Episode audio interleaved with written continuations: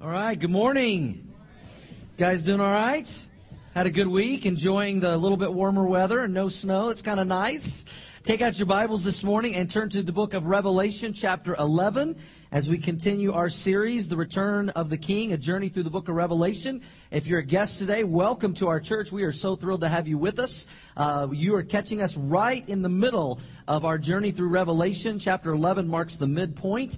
The way we study the Bible here at the Orchard Church most of the time is we go to a book of the Bible, we start at the beginning, chapter 1, verse 1, and we work our way all the way through as God has laid out His Word. And so today, Revelation chapter 11, we're picking it up in verse 3. We only covered uh, two verses last week, and we'll talk about that a little bit more in a moment. Um, in 1970, the federal government instituted a program called the Witness Protection Program. How many of you guys have ever heard of the Witness Protection Program? And basically, this program was instituted to protect uh, witnesses before, during, and after a trial so they could be a witness and be protected, and they would go to great lengths to protect them. Um, many times, you know, uh, giving them bodyguards or giving them uh, police who could stay at their house and, and, and watch out so nobody would bother them, um, giving them disguises and things like that. And so you've probably heard of the Witness Protection Program. What I did not realize until this week when I was doing a little Google search on this, there's actually a Witness Protection Program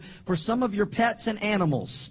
I did not know that until this week. Let me show you a few of them on the screen. This first one right here, if we could put that up there, this is the KFC Witness Protection Program. Little chicken is trying to blend in there with the flamingos, so he is not captured by KFC. All right. Here's the next one. This is, now look close. There's one that is different. This is pretty good. This is the uh, evidently the kitten witness protection program there. So you cat lovers, that's for you. Let's look at the next one. This is the what do you call these? I call them weenie dogs, Dachshunds. Is that how you say it? Any of you guys have a Dachshund, or, or am I saying that wrong? Weenie dog. That's why I call it a weenie dog. And he's being protected there in a little uh, giraffe costume. And here's my favorite one. This is the Cheetos Witness Protection Program there provided by Cheetos there to protect that little bulldog. Well, today we're not going to be looking at the federal government witness protection program or the pet witness protection program, but we're going to be looking at what we're going to call God's witness protection program that is going to occur during the tribulation period that will be uh, started by the rapture of the church, the next prophetic event we believe on God's calendar. The church will be taken away, raptured, all the believers from the face of the earth. Seven years of tribulation will begin. We've been studying about that in the book of Revelation. We're at about the midpoint of the seven years after about three and a half years right now. And there's going to be two witnesses that God sends on the scene as his witnesses during the tribulation period. And I want to remind you, as you study the Bible, you'll notice a pattern throughout Scripture. This is not the first time that God has done this. Um, God always has a pattern when he does something with the world to leave behind a witness of himself. You remember when God destroyed the earth with a flood? He destroyed everyone except one person in his family. What was his name? Noah. He left Noah and his family as a witness because of their faith in God. You remember when God destroyed and brought judgment on Sodom and Gomorrah? But he brought one of the guys out of Sodom and Gomorrah. His name was Lot, Abraham's nephew. And Lot was a witness of the things that happened there and a witness for God. We've already looked in Revelation in our study at the 144,000 Jewish witnesses that God will raise up during the tribulation period to be a witness of Christ throughout the entire world. I believe in the first three and a half years. We saw that back in Revelation chapter 7. And, and this is an Old Testament principle, this truth, that, that truth is established by two witnesses. Uh, Deuteronomy chapter 19 verse 15, 1 Corinthians or 2 Corinthians chapter uh, 13 verse 1 both say that in the mouth of two or three witnesses every word should be established. And this is God's pattern. Uh, let me give you some exa- uh, other examples about two witnesses in the scripture. You remember when uh, they sent the 12 spies uh, into the land to see if Israel could go in and take the land? And remember the 12 came back and 10 of them said, no way, there's giants, we can't get in there. But there were two guys, Joshua and Caleb, and they came back and they gave witness that, you know, we can take the land because of our faith in God and He's already given it to us. Two witnesses. Matthew chapter 18 tells us as Christians that if we are to go to someone that has stumbled or fallen or or offended us, that we're to go the first time alone, but if they don't listen to us, the next time we're to take what? two or three witnesses with us. Uh, you may remember when Jesus, as a young child, was brought into the temple by his parents the very first time. There was two people, Simeon and Anna, that gave witness that this is the Messiah that's been promised. Two witnesses. Remember the disciples? When Jesus had the disciples, he had 12 of them. Uh, there were the 12 apostles, and there were many others. And when he sent them out into the towns to share the gospel, do you remember how he sent them out? Two by two, two witnesses giving witness of the gospel. Remember when Jesus was buried and he was placed in the tomb, and there were some people that said, well, he was never really dead and he was never really buried. Well, God put two witnesses there to make sure that he, in fact, was dead and that he was buried in the tomb and that it was sealed, and that was Joseph of Arimathea and Nicodemus. Two witnesses that saw him placed in that tomb, and then when he rose from the dead on the third day at his resurrection, and when Mary and Martha came to the tomb, do you remember who met them there outside the tomb? Two witnesses, two angels, who gave witness and said, He's not here, He is risen. So this is a pattern throughout Scripture that ought not surprise us when we get to the tribulation period and the church has been removed, who has up to this point been the witness of the gospel on the earth, that God would leave two witnesses behind during this tribulation period. That's who we're going to be looking at and studying today.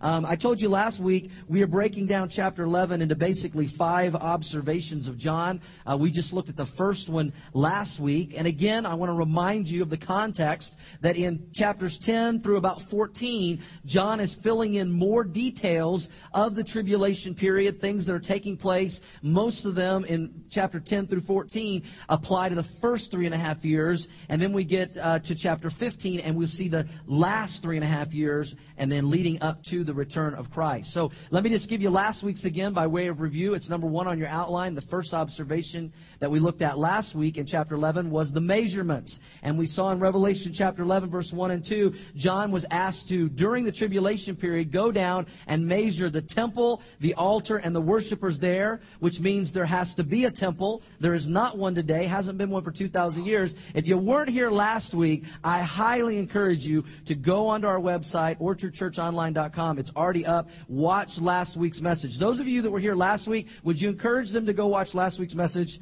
Would you do that this morning? It was a lot of fun, and it, it, shows just how current what we're studying is as there's already preparations and plans being made right now to rebuild the temple in Jerusalem, just like is described in Revelation 11. So we looked at the first one last week, the measurements. Today we move on with the last four, beginning with the messengers, the messengers. So let's pick up our study this morning in Revelation chapter 11, verse 3 through 6, as we look at the messengers.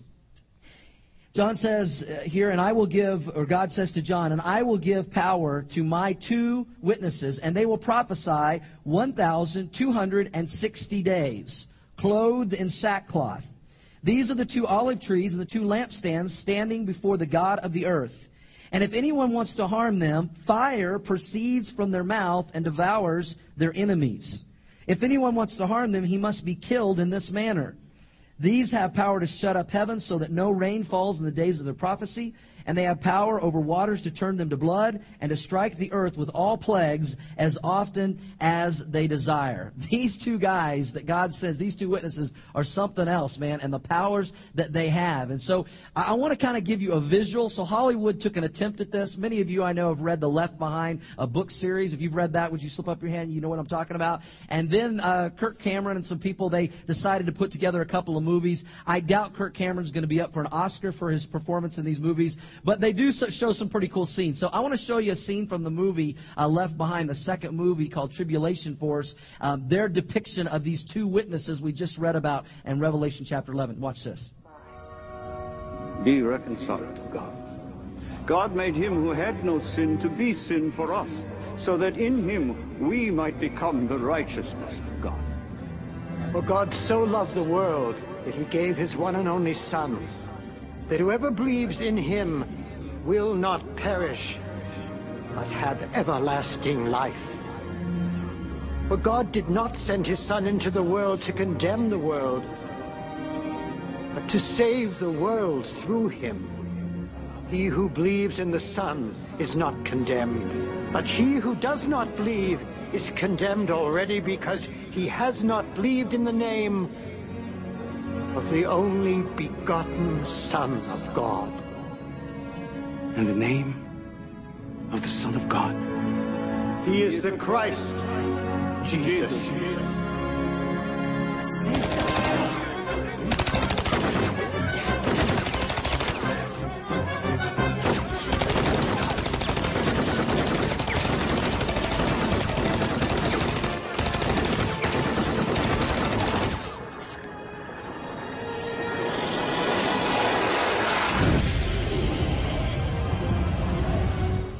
Some bad breath. That's what we just read about. Now, here's the big question when people study this that they really want to know is who are these two witnesses? I mean, it's very uh, debated and discussed over who these two witnesses actually are. And I want to, I'm going to tell you this morning before we finish who I believe they are. You can make your own decision. Um, we don't know for sure, but I think scriptures can really give us some clues and indicators. But let me start by telling you what we do know about these two interesting witnesses that God is going to send that we just read about here in verses 3 through 6. Let me tell you what we do know. First of all, you see in verse 3 that God says He's going to give power to my two witnesses. Make no mistake about it. These are two witnesses sent from God, and they're witnessing of Him, and they're witnessing in His power. And so God is behind everything they do and everything they say, and they are from Him. John makes that very clear. Uh, I believe these two will mainly minister in and around Jerusalem, uh, and that's different than the 144,000 witnesses we saw back in Revelation chapter 7. If you'll remember, they're sent out into the entire world, but it seems that these two mainly stay there in Jerusalem and they do their witnessing and their prophesying there. Verse 3 also tells us they will prophesy. Now, when we hear that word prophesy, many times we tend to think of Old Testament prophecy and prophets when they would foretell a future event. God would tell them this is what's going to happen. They would tell that to the people, and then hundreds, thousands of years later, it would come true. That's called prophecy of foretelling the future. But there's also another word prophecy in the Bible. We find this predominantly in the New Testament, and it's exactly what is being talked about here with these two witnesses, and that is the prophecy of not foretelling, but forthtelling where you simply are proclaiming the truth and you're telling the truth and speaking the truth. In, a, in one sense, in New Testament definition, every time that I get up here on Sunday morning and I teach to you the Word of God and I tell you what it says, that is a form of prophesying. Not because I'm telling the future, not foretelling, but forthtelling. And that's what these two witnesses are doing. They're not necessarily foretelling future, but they're telling the truth of what God has sent them to say. If that makes sense, say yes. I want, to, I want you to understand the difference between those two. And their message of what they're foretelling is a good news, bad news message. It's a bittersweet message, just like we've seen throughout the book of Revelation. And the bad news is they're warning of judgment. You know, judgments have already happened during the tribulation, and there's worse judgments yet to come, and they're warning of the judgment of God that He's bringing down upon the earth and those who are, are wicked and evil and not following God. But the good news is they're giving witness saying, you can still be forgiven of your sins. You can still come to Christ. You can still be saved. And again, as I've pointed out many times through Revelation, we see God's mercy and His love and His grace. He's still giving people an opportunity to come to Him. And that's the good news. Now, notice it tells us here, John says that they are going to prophesy for 1,260 days. You can do the math. That equals 42 months or three and a half years. That's how long that they're going to do uh, their ministry of witnessing, three and a half years. I believe it will be predominantly in the first three and a half years. But it's interesting, why doesn't God just say three and a half years? Because there's other places in Revelation where he says three and a half years. But he says it's 1,260 days. And I think what he's telling us is these guys are going to witness day and night every day. Their life is a witness for God. And you know what? That ought to be a great challenge to us, shouldn't it? That as Christians, as believers today, we're to be witnesses of Him. Not just one day a week or once a month or, you know, when Christmas or Easter comes around, but every day we are to witness and share our faith and live our lives uh, in witness to Jesus Christ. And I think these guys are a great example of that that, that uh, should challenge us today. I remind you again of the commission that Jesus gave us in Acts chapter 1 verse 8. And this is, I believe, given to all Christians, all who name the name of Christ. It says, but you shall receive power when the Holy Spirit is come upon you. That happens when you accept Christ the Holy Spirit comes and takes residence inside of your body and your life. And he says, and you shall be what, church? Witnesses. That's for all of us. We shall be witnesses to me, to Jesus, in Jerusalem, Judea, Samaria, and the utter uh, ends, or, and to the end of the earth. Now, when Jesus tells us to be witnesses in Jerusalem, Judea, Samaria, does that mean we all need to, to move to Jerusalem and start witnessing and then move out from there? No. Here's what he was saying. Now, he said this first of all to the disciples, but it carried on to us. Jerusalem is, means you start right where you're at. It starts in your own home. It starts with your children. It starts with your family. It starts them with your neighbors, the people that live in your neighborhood, that you're seeking to try to build a relationship with them so that they know you care about them and you can share Christ with them. You can invite them to church and, and, and they can know about the Lord and the gospel. And then that you try to be a witness in your community and your schools and, and, and things like that. And then throughout the state and then do things to help get the witness around the world. That's why here at the Orchard Church, you know, we have this church that's established. This is our Jerusalem right here in our community of, of, of Brighton and Northern Commerce City, you know, and Eastern Thornton area. But we just started a church in Erie, Colorado, a whole other community because that is like Judea for us. And then we support missionaries all around the world because we want to see the gospel into all of the earth. Amen? And that's the commission that's been given to all of us. And I, I think when we talk about witnessing and sharing our faith, we, we think sometimes that, you know, that means I, I, I've got to go around, you know, wearing my I Love Jesus t shirt and carrying my, you know, big family Bible and knocking on doors. And, and, and you know, it, it's, not, it's not those things. It's just caring about people. It's loving people. It's people seeing that you have something that other people don't have. You have a joy. You have a hope. You have a satisfaction. You have a peace about you. And believe me, people today are looking for that, and very few are finding it. We know that to be true. If you just have a good marriage today, people want to know, how did you get that? You know, Shelly and I have been married 18 years, and to, you know, to us that doesn't seem like you know, extremely long time. My my parents were married uh, over 50 years. Shelly's parents are going on uh, 50 years very soon. Uh, but today we tell people, you know, they look at us and we we say we've been married 18 years. They're like, oh my gosh, how did you put up with each other for 18 years? You know, especially if they know me. You know, and, and, and, and if you just have a decent marriage today, people want to know, how have you done that? Are you happy in your marriage? Yes. How? Are you happy with your family? Yes. And, and you have these opportunities in lots of different ways that open the door and set the stage for you to share your faith, that it's all because of God and our relationship with Jesus Christ. And I received an email about a week ago that I want to read to you guys that, man, I tell you what, just touched my heart. And I don't, I don't know to this day who this family was that did this. And I know we did some things through our children's ministry to encourage them to share the love of Jesus in their community. And the kids made some Valentines and they said, now give this to someone that you don't know. And I think one of the families must have taken that to heart. And I want to read this email that I received. It says, Dear Orchard Church, our family was at Pinocchio's in Lafayette last Monday celebrating Valentine's Day by taking our grandmother out to dinner. We were waiting for our food when a family came to our table with smiles on their faces. The little boy, uh, the, the boy gently set a single red rose and box of chocolate on our table and said, Happy Valentine's Day, and walked away. I gave the rose to my grandma, the box of chocolate to my five year old little girl. We have led our grandma to church several times over the years, but she has not fully surrendered her heart to Jesus yet. She read the card attached to the rose and said, That was a wonderful of them to share their love to people they don't even know. I told her that they were sharing Jesus' love even with strangers. It overfilled my husband's heart and mind to know that your church had this wonderful idea to go around spreading the love of Jesus Christ on this cold Valentine's Day. People are often turned away by the pressure to talk uh, to talk Jesus with believers, so it is difficult for them to open their hearts. Your simple way of sharing a rose and a box of chocolate allowed them to open their hearts without them even realizing it. We were there, and your family left their reactions, left, and the reactions of the people around us were just amazing. There were smiles on everyone's faces because of your simple but genuine love you had left behind. I watched as people read the card, attached the rose, and felt the Holy Spirit going to work at each and every table in the entire restaurant.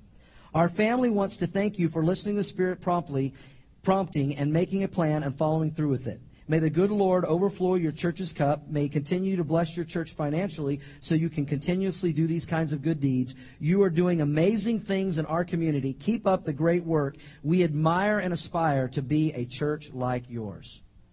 Isn't that an amazing email? Praise the Lord. That is awesome.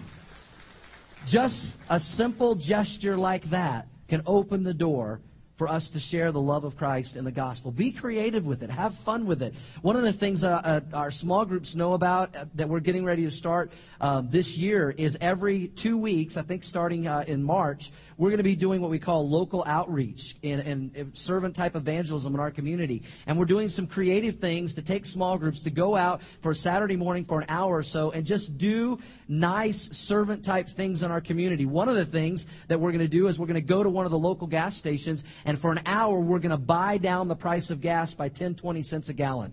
And everybody that comes through, we're just going to say, we're doing this for our community, inviting them to our church. And if you've checked the price, price of gas lately, I'm sure that's going to go over really big. And, and we're going to do things like pass out water at, at ball games, um, different things like that, just to let the community know we care about you, we love you, but most importantly, Jesus does. And so I hope you guys will take advantage of those opportunities when you hear about them as they're coming up. And, and but but we we are to be a witness just like these two witnesses every day. And there's a lot of different ways we can do that. You'll also notice that John describes something about these guys in verse three that they had sackcloth on. Now, why are they wearing sackcloth? Sackcloth is basically this, and we have a picture of it we can put on the screen there. Sackcloth is uh, camel skin outfits that are worn inside out, so the camel uh, hair is up against your skin. It was not fashionable. This is not something you're going to see on the cover of GQ or Vogue magazine. This was very uncomfortable. But you, you read about it in, many times in Scripture. It's a sign of mourning and discomfort over wicked uh, conditions on the earth, which is certainly what's going to be happening during the tribulation period. And so these guys are wearing this as a sign of mourning over the conditions during the tribulation period. I want to point something else that John tells us about these guys in verse 4. He refers to them as the two olive trees or lampstands. What does that mean? Well, we don't have time to go into all of it. You can go back later and check this out for yourself. But it's probably uh, talking, uh, likening them to the two men in Zechariah chapter 4, um, describes the same kind of thing. Two men that were described as two olive trees or lampstands. Now, Zechariah chapter 4, it was Joshua, the high priest at the time, and Zerubbabel, who was the governor. Now, Joshua and Zerubbabel were the two men instrumental in bringing the nation of Israel back into the homeland, rebuilding that second temple we talked about last week, and sparking revival because of their witness. And so these two witnesses preaching will spark revival in Israel and Jerusalem just like Joshua and Zerubbabel did in the Old Testament. So I don't believe these two guys are Joshua and Zerubbabel, but the scriptures link them that they're like that and what they're going to be doing. So I wanted to let you know about that. There are many that believe, and, and I tend to be one of them, that it's very possible that these two witnesses will be sent first and then the 144,000 will be brought to Christ through the witness of these two. Now I realize chronologically this is in chapter 11 and we read about the 144,000 back in Revelation chapter 7, but remember what I told you, John is backfilling details even though that it comes a little bit later. And so I think it's very possible these are the two that God sends first that then leads the 144,000 to Christ and then they commission them to go out into all the world and spread the gospel. Zechariah chapter 4 verse 6 6 is a, is a famous verse that kind of talks about what's going on with these two guys, like Joshua and Zerubbabel in the Old Testament. It says, This is the word of the Lord by, to Zerubbabel, not by might or by power, but by my spirit, says the Lord of hosts. And again, everything they will accomplish will be in the power and spirit of the Lord. And you know what? That's a great example for us because anything good that we're going to accomplish for Christ, it's not in our power and our strength. It's by the power and spirit of the Lord.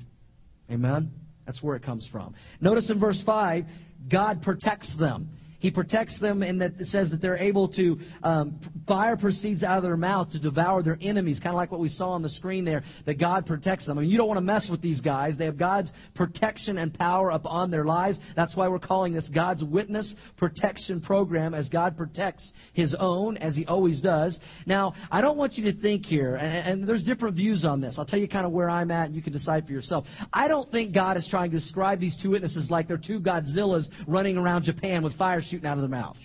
And I realize that's what they put on, the movies and all of that.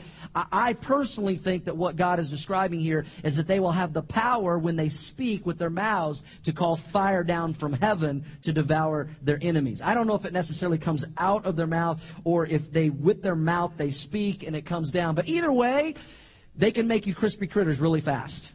You don't want to mess with these guys. Now, here's the question, though. Everybody wants to know who are these guys? Well, obviously, God does not specifically tell us in Revelation who they are. Actually, we cannot go anywhere in Scripture where God specifically says the two witnesses in the tribulation are these guys.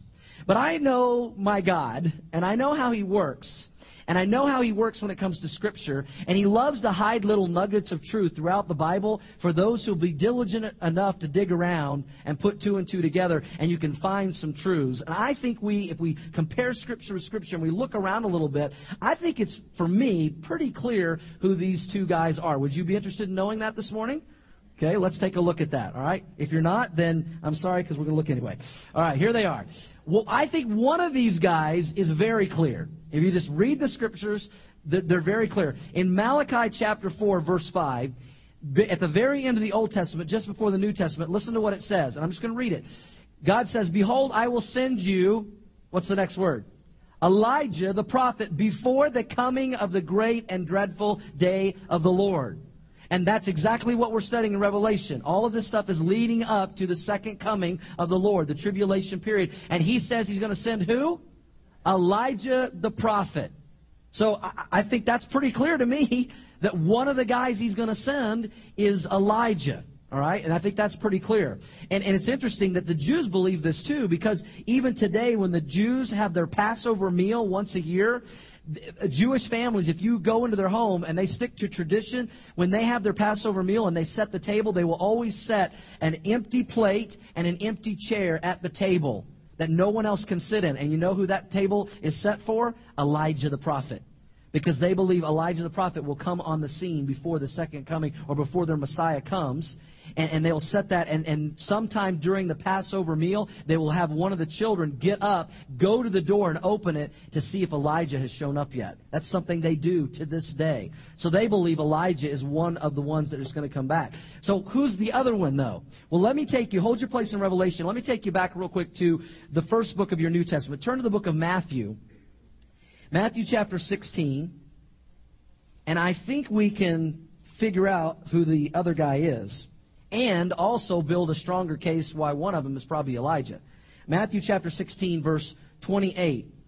Now, let me give you the context here before we read. Jesus is with his disciples, and he takes his disciples up onto a mountain, and he tells them, I am going to show you just a little sneak peek, if you will, just a little preview of what I'm going to look like when I come back the second time. That's the whole reason he's taken these disciples up on the mountain, Peter, James, and John. He says, I'm going to show you a, a little glimpse, a little sneak peek of what is going to happen when I come back the second time. All right, that's the context, and watch what happens. And we're going to start in Matthew 16, verse 28, and then go down through verse or chapter 17. Assuredly, I say to you, there are some standing here who shall not taste death till they see the Son of Man coming in his kingdom. Now, after six days, which is a very interesting number we don't have time to get into, but if you're here at the beginning of the study, that ought to get your attention. After six days, which would be the seventh day, Jesus took Peter, James, and John, his brother, and led them up on a high mountain by themselves, and he was transfigured before them. And his face shone like the sun, his clothes became white as light. So this is a picture of Jesus in his second coming. And when we see this fulfillment in Revelation a little later, when we get there in chapter 20 through 22, that's exactly how we're going to see Jesus coming back. And then notice what happens. And behold, who? Moses and who else? Elijah appeared to them talking with him. Isn't that interesting? You have with Jesus on the Mount of Transfiguration a picture of his second coming, Moses and Elijah. Well, you already tie into Malachi uh, chapter 4 what we read, that, that Elijah is going to be one of the ones coming. And now you see Elijah again at the second coming on the mountain. And guess who's with him? Moses. So it's pretty simple to me. I believe Moses and Elijah are the likely two witnesses. And I think that's pretty clear. We don't know for sure but I think those are some pretty good indicators. Let me give you some other examples of reasons why I think this is Moses and Elijah. When you start comparing these two guys and their lives when they were here on this earth, Moses, uh, God tells us, represents the law. Elijah represents the prophets. The law and the prophets make up the entire Jewish Bible as a testimony. Um, Moses, both Moses and Elijah, when they were here on the earth, dealt with antichrist type men, evil men who did things in the power of Satan. Moses dealt with the Antichrist type of person in Pharaoh. You remember that. And Elijah dealt with King Ahab and fought with him. Um, you also remember that both of them called down fire in the past. This isn't their first rodeo. I mean, they've done this before. Moses was able to call down fire in the plagues that came on in Egypt. Elijah the prophet, remember when he fought with the prophets of Baal? And remember what he did? He called down fire from heaven on the altar. So they knew what they know what they're doing. Um, another thing that uh, go back to Revelation chapter 11 again, in verse 6. John gives us some more details about these guys, he says they have power to shut up heaven so it doesn't rain, and they have power over the waters to turn them to blood, and they strike the earth with plagues as often as they like. Well, you remember in the Old Testament, Elijah stopped the rain for three and a half years. Interesting. Same amount of time. Um, Moses, the first plague in Egypt. Remember the first thing he did? He turned the water into what, church? Into blood. He's done this before. Remember, it says they can call, these two witnesses can call down all kinds of plagues whenever they want. They have it at their disposal. Moses, ten plagues happened in Egypt uh, whenever he was under the power of God. Elijah, and this is interesting, Elijah and Moses Elijah was carried to heaven by God. Moses' body was buried not by men, but by God, and nobody knows where it's at. Interesting. And both these guys, it appears, shows up during the tribulation period as, I believe, the two witnesses. So, so I believe it's very likely that these two messengers are Elijah and Moses. But you know what? If we're wrong, it's okay. What's important is their message and what these, these guys are doing. But I knew you would be interested in that. So let's move now from the messengers to the martyrdom. What happens to these two guys, these two witnesses? Let's look at Revelation 11, verse 7 and 8. It says, When they finish their testimony, this would be after three and a half years, the beast that ascends out of the bottomless pit will make war against them and overcome them and do what to them? Kill them. Kill them. And their dead bodies will lie in the street of the great city, which spiritually is called Sodom and Egypt, where also our Lord was crucified. Now, for three and a half years, people try to kill these guys. Uh, they do everything to try to get rid of them. They hate them. They don't like their prophecies. They don't like the judgments they're bringing down. And they try to kill them, but nobody can kill them because they have God's protection on their life for three and a half years. But at the end of three and a half years, there is someone who's able to kill them. He's called the Beast. And we're going to see this as we move forward in Revelation 36 times in the book of Revelation. The word beast, the title beast, is given to what we know as the Antichrist. And it is the Antichrist that is finally able to kill these two witnesses. And he becomes, again, like a hero to the world because he's like, look at these two witnesses. Look at all the problems that they have caused us. Look at all the plagues they've caused down. And listen to this, this story they're telling us about this gospel and Jesus, which isn't true. And, and he finally is able to kill them and they're martyred. It's interesting that the word witnesses here comes from the Greek word martus, which is where we get our English word martyr. These two witnesses are martyred for their faith and for their testimony. And I know that when we talk about martyrdom and people being martyred here in America as Christians, it's hard for us to identify with that. It's hard for us to understand that with the freedoms of, that we have of speech and religion and belief and worship and all those things. But these guys are martyred for their faith. But you know what? Don't think that people are not martyred today around the world for their faith in Jesus Christ because they are. We just don't hear about it that much. It's not something you see a lot on the news, but you know what? It happened just this last week. How many of you guys saw on the news this last week the couple, Scott and Jean Adams, that were killed by Somali pirates? You guys saw the story, it was all over the news. Well, they talked about how they were killed and kind of what went down, but what a lot of them didn't tell you, you can find it in some of the places if you go on Fox News, and some of them will tell you the details. These uh, two people, Scott and Jean Adams, uh, were retired. They were in their retired years, and they decided when they retired they wanted to sail the world, not just to see the world, but they took, loaded up their ship called, I think, the Quest, with uh, thousands of Bibles and they were taking these Bibles to remote villages all around the world. They knew they were in dangerous places. Some friends and family even warned them, you know, said, you could lose your life. And they said, well, if we lose our life spreading the Bibles and the gospel, then we're willing to do that. And they ended up, their lives being taken as modern day martyrs because of what they were doing for Christ and, and sharing the gospel and taking Bibles. Um, you know, and I realize today most of us right now are not being asked to give our lives in order to share our faith. Um, most of us probably will not be martyrs, but you know what we are asked to do? Die to self. Die to self so we can live for Christ and we can share our faith. And so it's, it's interesting these two witnesses are martyred in that fashion. Now, verse 8 tells us that the Antichrist will not just kill them, but what does he do with their bodies? Gives them a nice funeral and burial, right? No. He takes their bodies and he just kills them and leaves them lying in the street for everybody to see.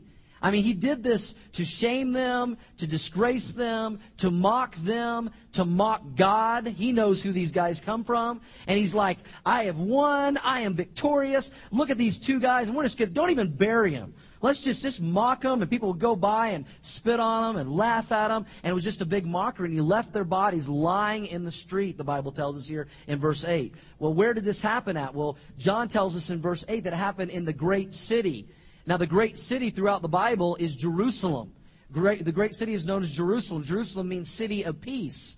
But at this point in the tribulation period, Jerusalem is anything but a city of peace as these two witnesses have been killed. The Antichrist has now probably gone into the temple and desecrated it. I mean, all hell is breaking loose, and it is a very evil place. And the what was once called the great city Jerusalem of peace is now likened to what? In verse 8 Sodom and Egypt spiritually says they're like Sodom and Egypt. You know why I use Sodom and Egypt? Two of the most wicked and evil cities that you read about in the Bible in the Old Testament. That's what's happened in Jerusalem now that the Antichrist is in control. But watch what happens. That's not the end of the story. So for three and a half years, they're witnessing, they're calling down fire, they're calling down plagues. People hate them because of it, but some people come to Christ. The Antichrist kills them. He leaves their dead bodies lying in the streets to mock them and make fun of them. And then verse 9, watch this. Then those from the peoples, tribes, tongues, and nations will see their dead bodies. How long? Three and a half days. They're lying in the street three and a half days and not allow their dead bodies to be put in graves. Now, verse 9 is to me one of the most exciting verses in Revelation to let us know we're living in the last days and that this book could not be any more current than it is today. You say, how you get that out of bodies lying in the street? Notice what it says that people and tribes and nations will all see their dead bodies lying in the street for three and a half days. The whole world is able to see this play out and watch this. And you're like, duh, okay, big deal. Let me take you back about 60, 70 years ago. Okay? For like 1900 and some 50 years, people would read something like this and go, that's not possible. How is the whole world, is the whole world going to travel to Jerusalem to gather around and see these dead bodies? I mean, how is the whole world going to see this take place? And scholars didn't really understand this. They didn't know how to interpret this. But for you guys today, does this surprise you at all that the whole world could see two dead bodies lying in the streets of Jerusalem? Of course not. You know, here we are, CNN on the scene with the two dead witnesses lying in the street. I mean, live report. You know, you can take your cell phones out today and you can turn them on and you can get live satellite feeds right on your cell phone of events that are happening as they happen. Revelation chapter 11 verse 9 lets us know that we are seeing the fulfillment of these things because we can see how this could take place. If that makes sense, say yes. That, that's exciting to me. How current this is and how relevant this is and how this whole thing is going to play out because scholars for many years did not, this is one of the places they, they didn't know how to interpret.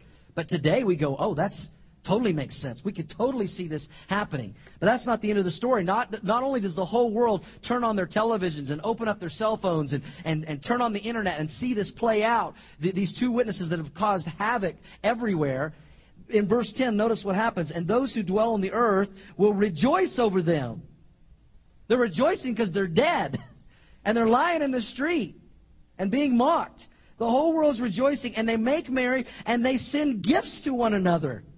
Because these two prophets tormented those who dwell on the earth. I call this Christmas in the tribulation.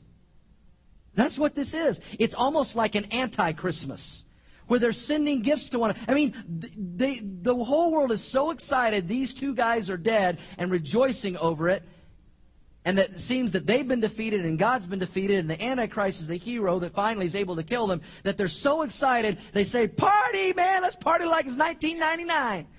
Ow! Some of y'all get that. You know, and they're, and they're like, Let, let's just start sending gifts to each other. It's like Christmas time. Hallmark's got to come out with a new card. Happy Dead Prophets Day. You know? I mean, that's what's going on here. I know it's weird, but but that's how excited the whole world is over these guys being dead, and they're sending you know gifts to one another. I mean, can't you just see it play out in your mind? You know, NBC, Brian Williams here, day three, you know, with the two witnesses, and yes, they're still dead. Look, here's their bodies; they're starting to decay, and you know, and he's he's like, day two, here we are, and then day three with the two witnesses. Yes, they're still lying in the streets dead, and and and celebration is broken out worldwide, and you know, it's it's Christmas all over again, and uh, uh, oh, uh oh, we seem to have a, a problem. Because look at what happens in verse 11. The party ends. Turn out the light, the party's over. Look at verse 11. Now, after three and a half days, the breath of life from God entered them, and they stood on their feet, and great fear fell on those who saw them. Y'all bet. You gotta love that. I mean, Hollywood couldn't make this stuff up. These guys are killed. The whole world is partying. They're rejoicing in news worldwide. Everybody's sending gifts everywhere. They're reporting on it. And then after three and a half days, they, boom, they're resurrected. They stand on their feet and they come back from the dead. I'm sure people are trying to find those receipts to get the exchange policy on all their gifts. And the party is over.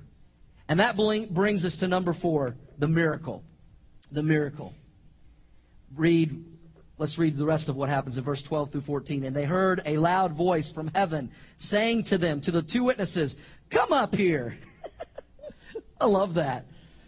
God resurrects them and he's like, Come up here, boys. And everybody's like, Oh, gosh. It's probably not what they said. But we're in church. And they ascended to heaven when in a cloud, and their enemies saw him. They see him rise from the dead they see God call them up to heaven, and they start taking off in a cloud, and everybody's watching this. And they're probably thinking, we made a boo boo. In the same hour, there was a great earthquake, and a tenth of the city fell. In the earthquake, 7,000 people were killed, and the rest were afraid and gave glory to the God of heaven. The second woe is past, and behold, the third woe is coming quickly. You know what I see here, practically for all of us in this story? These two witnesses are a picture of all believers. The same thing that's going to happen to them happens to us. If we die in our faith, then you know what's going to happen when Jesus comes back? We're going to be called up. And he's going to say, Come up here. And we're going to be raptured. We're going to be resurrected, our bodies, and we're going to go to meet the Lord, the Bible says, in the cloud in the air. That's going to happen to all of us. If you're alive when Jesus comes back at the rapture, he's just going to say, Come up here. And this is a really cool picture that happens to all those who belong to Jesus Christ. Many people have noted that there are a lot of parallels between the two witnesses here and Jesus Christ. That both the two witnesses and Jesus Christ ministered for three and a half years, primarily around Jerusalem. Both the witnesses in Christ were persecuted. Uh, both the witnesses in Christ had failed attempts on their life to be killed, but could only be taken and killed when God said it was time. Uh, both them and Christ performed miracles and wonders for people to see. Both preached a message of judgment and of salvation. Uh, both were killed in Jerusalem. Both rose on the third day. Both of them returned to heaven in front of many witnesses. And when they rose from the dead, both Jesus and the two witnesses, an earthquake took place. Very interesting. Very similar to what happened with Christ happens with these two witnesses. Notice in verse 13 it says there's a great earthquake and 7,000 people die. You know, God's really getting their attention as if them rising from the dead wasn't enough. He sends an earthquake to kill 7,000 people to let them know, you know, this was not a good idea, what you did. And then it says that the rest gave glory to the God of heaven. Now, different scholars and people say, how do we interpret that when it says the rest of the people who were alive gave glory to the God of heaven? Does this mean that everybody at that point repents of their sins and comes to God? Everybody? Or does it mean, you know, only some people? And I think the answer is it could be a little of both. I think some people will see this happen and they'll they'll realize this was of God and they'll turn to faith in God, but certainly there are some that will just discount this and their heart will be so hardened that they'll know it was of God, but they still will not turn to God. We see evidence of that as we go through the rest of Revelation, that most of the people will not turn to God. Uh, many believe, and I tend to lean this way as, as well, that this probably happens right at that three and a half year mark of the tribulation where the Antichrist has desecrated the temple. All this happens with the witnesses. Then they realize it's from God. That might be one of the triggering events that opens the eyes finally of the Jewish people who then flee from Jerusalem and realize that, oh my goodness, God, you know, Son is Jesus and all those things are true. And that this might be the thing that gets their attention and that might be the reference that John is talking about. The rest gave glory to God. Might be the rest of the Jewish nation that we know will finally turn to Christ and the Antichrist will be after them and we'll get into that in a, in a few weeks. So let's look at the last thing. We looked at the messengers, the martyrdom, the miracle. Let's close with the message. What is the message here in Revelation chapter 11? The message to the world that takes place after these two witnesses are resurrected and raptured is found in verse 15 to 19. Then the seventh angel sounded. Remember, we, we've come out of the seven trumpets. We've seen the first six, and we've been waiting for the seventh. Now here it's happening. Finally, we're seeing the seventh trumpet. The seventh angel sounds the seventh trumpet, and there were loud voices in heaven saying, and here's the message the kingdoms of this world have become the kingdoms of our Lord and his Christ, and he shall reign forever and ever. Now that's quite a declaration after everything that's just happened. And then they hear this. The kingdoms of this world have become the kingdoms of our Lord and of his Christ, and he shall reign forever and ever. You gotta love that. And the 24 elders, now you see what happens in heaven. Worship breaks out for the fourth time in the book of Revelation. Worship breaks out in heaven. And the 24 elders, which is a picture of the Old and New Testament believers who sat before God on their thrones, fell on their faces and they worshiped God, saying, We give you thanks, O Lord God Almighty, the one who is, who was, and who is to come, because you have taken your great power and reigned. The nations were angry, and your wrath has come, and the time of the dead that they should be judged, and that you should reward your servants and the prophets and the saints and those who fear your name, small and great. I'm the small, some of you are the great. And shall destroy those who destroy the earth. And I don't have time to go on into all this, and we don't need to because we're going to go into it as we continue through Revelation. But you might make a bracket under verse 18. Verse 18 provides a table of contents for the rest of the things we're going to see happen in Revelation in the second three and a half years that we'll get into. Verse 19 Then the temple of God was opened in heaven. The temple of God was opened in heaven, and the ark of his covenant was seen in his temple, and there were lightnings, noises, thunderings, and earthquakes, and great hail, and the judgments began again on the earth. The seventh trumpet has finally sounded. We've been waiting for this since chapter 9. I want to remind you, especially those of you that were here last week and those that are going to watch last week, this week online, Chapter 11 opened with an earthly temple being built. It was an earthly temple, and we said there were false worshippers and temporary rejoicing, if you remember. It was only temporary. But chapter 11 closes with a heavenly temple with true worshippers and eternal rejoicing that lasts forever and ever. Isn't that interesting how John lays that out? And here's what I see practically for us. As we follow the story of the two witnesses, it appears for a moment that the world is winning, that evil is winning, that wickedness is, is winning, uh, that they're winning during the tribulation. The witnesses are killed. It seems like the Antichrist is in charge and God has lost and he is defeated. But God has the last word.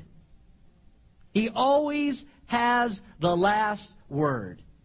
And we see this throughout Revelation, and we see it right here in this story as the whole world is celebrating their evil and wickedness and the two witnesses of God being dead. And then just when they think everything's okay, God's like, okay, you've had enough fun. I'm in charge here. And you know what? That is very practical for our lives. And let me tell you why. Some of you either have, or you are currently, or you will in the future go through difficulties in your life, in your marriage, in your family, in your finances, in your health, and it will appear that evil and wickedness is winning. But I'm here to tell you let God have the last word. Let God have the last word in your life and in your situation. If you know Jesus Christ as your Lord and Savior, this world cannot hurt you. Satan cannot hurt you. If they take our life, we're just with Jesus that much quicker. They have not won. We've won. Amen? And I want to encourage you today. If you're here today, even right now, if you're going through something in your life and you feel like you're losing and that evil and wickedness is winning, hang in there. Let God have the last word. Amen? And as we close this out this morning in verse 19, we see the Ark of the Covenant. The temple is seen in heaven. The Ark of the Covenant is seen in heaven. Evidently, God must have got it from Indiana Jones. I don't know. But the Ark of the Covenant is in heaven. And the earthly, I want you to understand, the earthly temple and holy of holies and the ark is simply a replica of the eternal one that we are looking forward to in heaven someday. We don't need to get so worried about the one that's down here. We need to be concerned about the one we're going to up there. And what here's what it represents. The temple and the ark of the covenant represent this God's presence and faithfulness to his people. God is always faithful, and he wants to be present in our lives. And when we know Jesus Christ, our Lord and Savior, we get to experience his joy and his love and his grace and his mercy and his forgiveness and his presence forever and ever and ever. And that's what we're being reminded of right here. That's where the two witnesses are. They're in heaven in the presence of God forever and ever. The message of the seventh trumpet is simply this Jesus is the King of kings and Lord of lords, and even when it seems as though Satan and his forces are winning, they are not. They are not.